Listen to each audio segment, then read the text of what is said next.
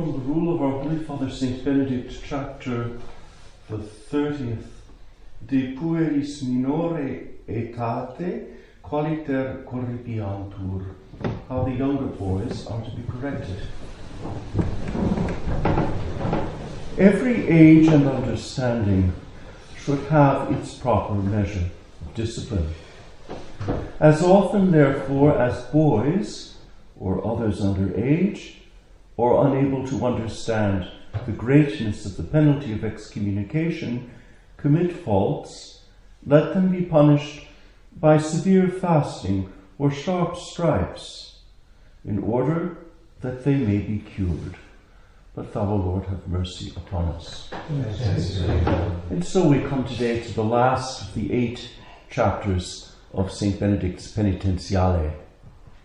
When we began these chapters, you will recall, I said that in order to understand them rightly, we had to read them all in the light of the last phrase of today's chapter, the 30th, ut sanentur, in order that they may be cured or healed.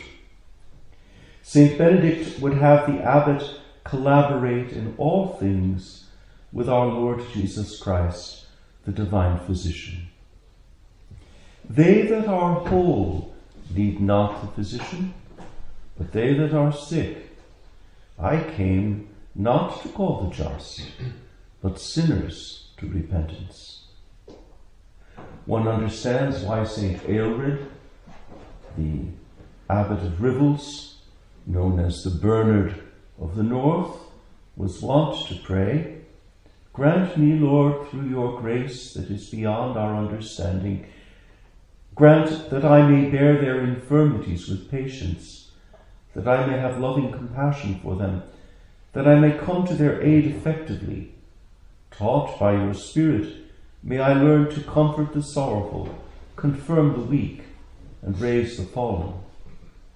May I be myself one with them in their weakness, one with them when they burn at causes of offense, one in all things with them, and all things to all of them, so that I may gain them all. Uh, again, I send you to uh, the pastoral prayer of St. Aelred.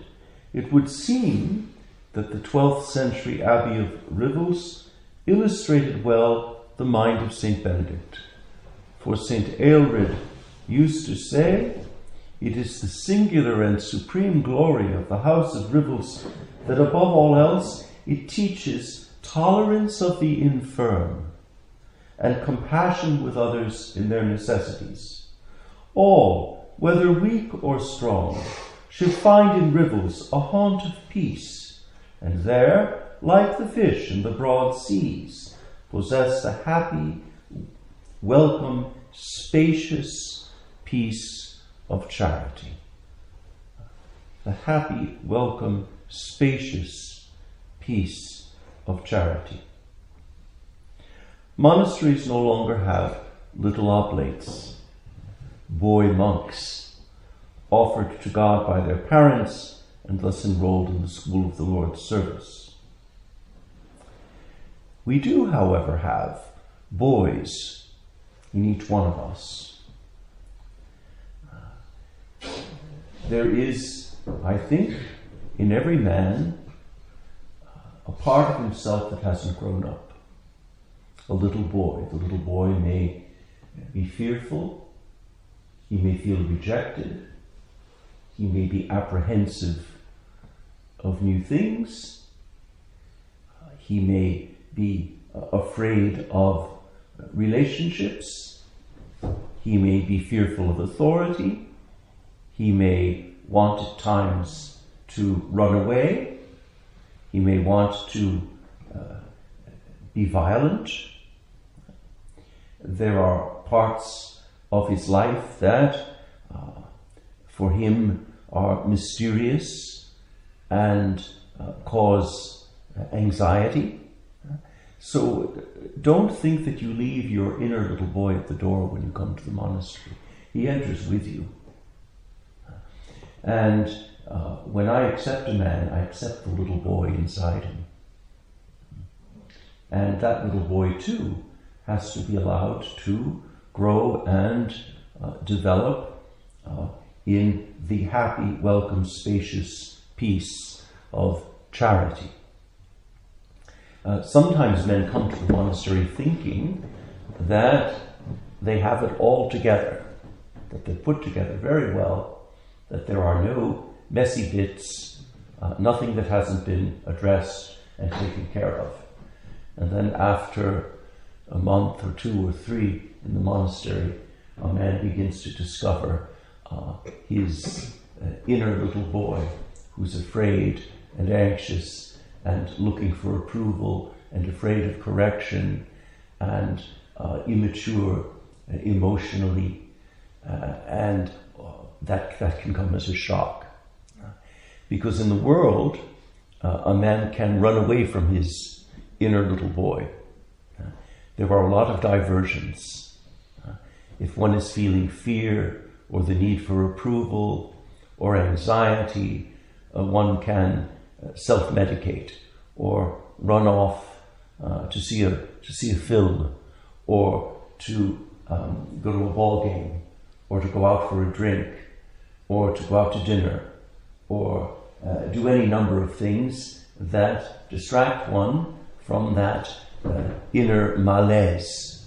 But in the monastery, we don't have these options. And so in the monastery, a man is obliged to uh, confront the little boy inside him and befriend him. And befriend him. And say to him, Look, I give you my hand in friendship, we can work this out. So when I accept a man, I do it fully aware that sooner or later I'm going to meet his little boy. That's, that's part of growth in the monastic life. And there are days when a monk appears a paragon of monastic virtue and all grown up and uh, untroubled and capable of facing any situation without becoming anxious or ruffled. And there are other days when the, the mask, the appearance just falls to bits. And I, I consider such occasions moments of grace. It's a good thing when the mask falls to bits and when a man is obliged to see himself as he is. Um, so while, while we no longer have little oblates, boy monks, we do have men who are struggling to grow up. Uh, don't think that because you've reached a certain uh, chronological age, you're all grown up. Don't think because you've completed a certain course of study or because you have certain skills uh, or because you've uh, uh, had because you've had experience of life in the world that you're all grown up. Uh, growing up takes a lifetime. Uh, for this reason, uh, chapter 30 cannot be discounted. It contains two important principles. The first is that every age and understanding should have its proper measure of discipline. There are brothers who, for various reasons, suffer a kind of arrested emotional development. Other brothers enter the monastery with unresolved conflicts. Still others bear the scars of rejection, abuse, and a dysfunctional home life. Again, you don't leave these things at the door. More often than not, there is in each of us at different seasons of life a little boy in need of affirmation firm discipline, encouragement, and correction. Not all are capable of grasping the value and significance of the whole observance immediately. It takes time, a lifetime, to make a monk. I know of one case uh, where a, a brother uh, was outwardly the most punctilious and observant and rigorous of monks. And inwardly, he was insecure, fearful, aggressive sometimes, unsure of himself, and he would compensate for his um, inner sufferings by applying himself to a very rigorous observance of the rule. So that outwardly he was keeping up appearances and uh, trying to show uh, everyone uh, what a good monk uh, ought to be. And uh, this, this particular brother uh, would occasionally uh, suffer a kind of breakdown when the outer observant monk, who was flawless, uh, never showed any weakness, could observe uh, everything in the life uh, to perfection and then some, when all of this would break down. And then he would, he would cry and fall apart and uh, then put himself back together and continue uh, the, the uh, really the, the um, dissimulation of his brokenness. And uh, unless a man is willing to accept the broken bits, the messy bits in himself, um, he can't, he will not be able to persevere in the monastic life. Um, it's, it's not enough to keep up uh, the outward appearances of uh, monastic perfection. One has to come to terms with all that is unresolved and messy and painful inside. In, in, in the case of this particular brother, he made several attempts at monastic life and in the end had to be sent away from the monastery um, because uh, there was a conflict between the ideal monk, he had to be this ideal monk, and the poor little fellow inside who uh, had all sorts of needs and questions and fears. So it's all right to come to terms with the little fellow inside. In fact, that's necessary in order to go forward. You're not going to leave the little fellow behind. You're not going to lock him in a closet. You're not going to leave him behind. He's going to follow you until you pay attention to him and give him your hand in friendship and begin to sort things out with him. Um, this is why uh, in Benedictine life there is a readiness to adjust objective standards of discipline to the age and understanding of individuals. It cannot be a question of one size fitting all. uh, we see this in, in some modern institutes that don't have the wisdom of the Holy Rule um, to guide them. Um, they put great emphasis on outward appearance, on image, image, and then they market the image. Um, and this, this is, I think, one of the one of the downfalls of modern institutes um, that are in some way trying to secure their place in the sun, uh, their place in the church, and to demonstrate that they have it all together. Uh, whereas the Holy Rule invites us to see that we don't have it all together. That's why we have chapter 7 of the Holy Rule. And some of these new institutes would do well to um, put themselves in the school of the monastic tradition, uh, which takes into account um, human weakness and gives a man um, every opportunity to uh, become whole, admitting that he's not whole when he at, at the beginning of the monastic journey. The second principle is that any disciplinary measures taken are taken for the sake of a monk's inner healing, in order that they may be cured, ut sanentur. Monastic discipline is curative, not punitive.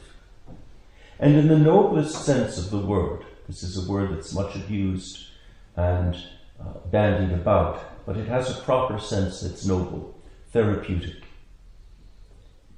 The abbot is obliged to meet each of his sons as they are, and not as he or they themselves would want to be. No one among us is entirely free of immaturity, selfishness, willfulness, and distorted perceptions. The abbot is to apply the discipline of the Holy Rule wisely, firmly, and compassionately, always ut sanentur. The observance of the Holy Rule is at the service of life and of life in abundance. I am come that they may have life and may have it more abundantly. John 10. And fittingly, uh, today is the feast of a little oblate of ours, uh, St. Thomas Aquinas. As I'm fond of reminding the Dominicans, he may be your brother, but he's our son. so that the angelic doctor uh, began his, uh, uh, his ascent to holiness in the cloister in Monte Cassino as a little oblate under the rule of St. Benedict. And uh, I, I, think it's, it's, it's the glory of the, uh, of the Order of St. Benedict to have um, furnished little Thomas with uh, the first elements of what became great learning in the service of the truth. And of course, we're blessed to have our own uh, uh, Thomas Aquinas among us.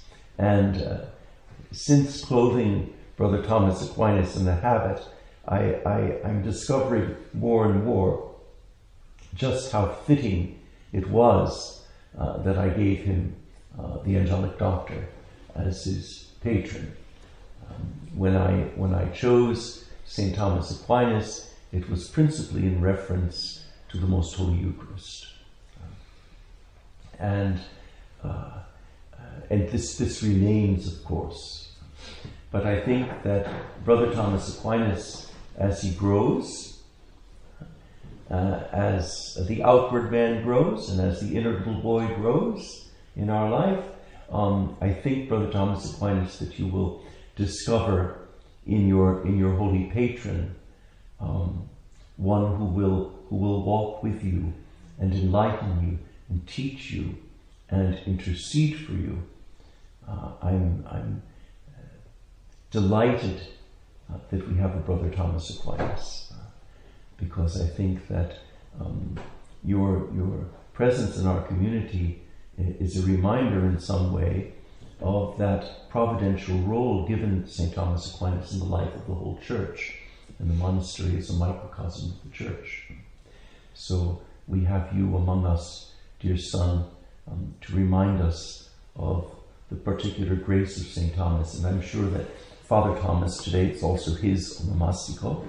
Father Thomas will uh, preach to us today, as preachers do, uh, about uh, the particular grace of, of St. Thomas. So you have this unique gift today of having Mass in the Dominican Rite celebrated by a friar preacher with a sermon by a brother of St. Thomas Aquinas. It doesn't get any, any better than that on one's uh, name day.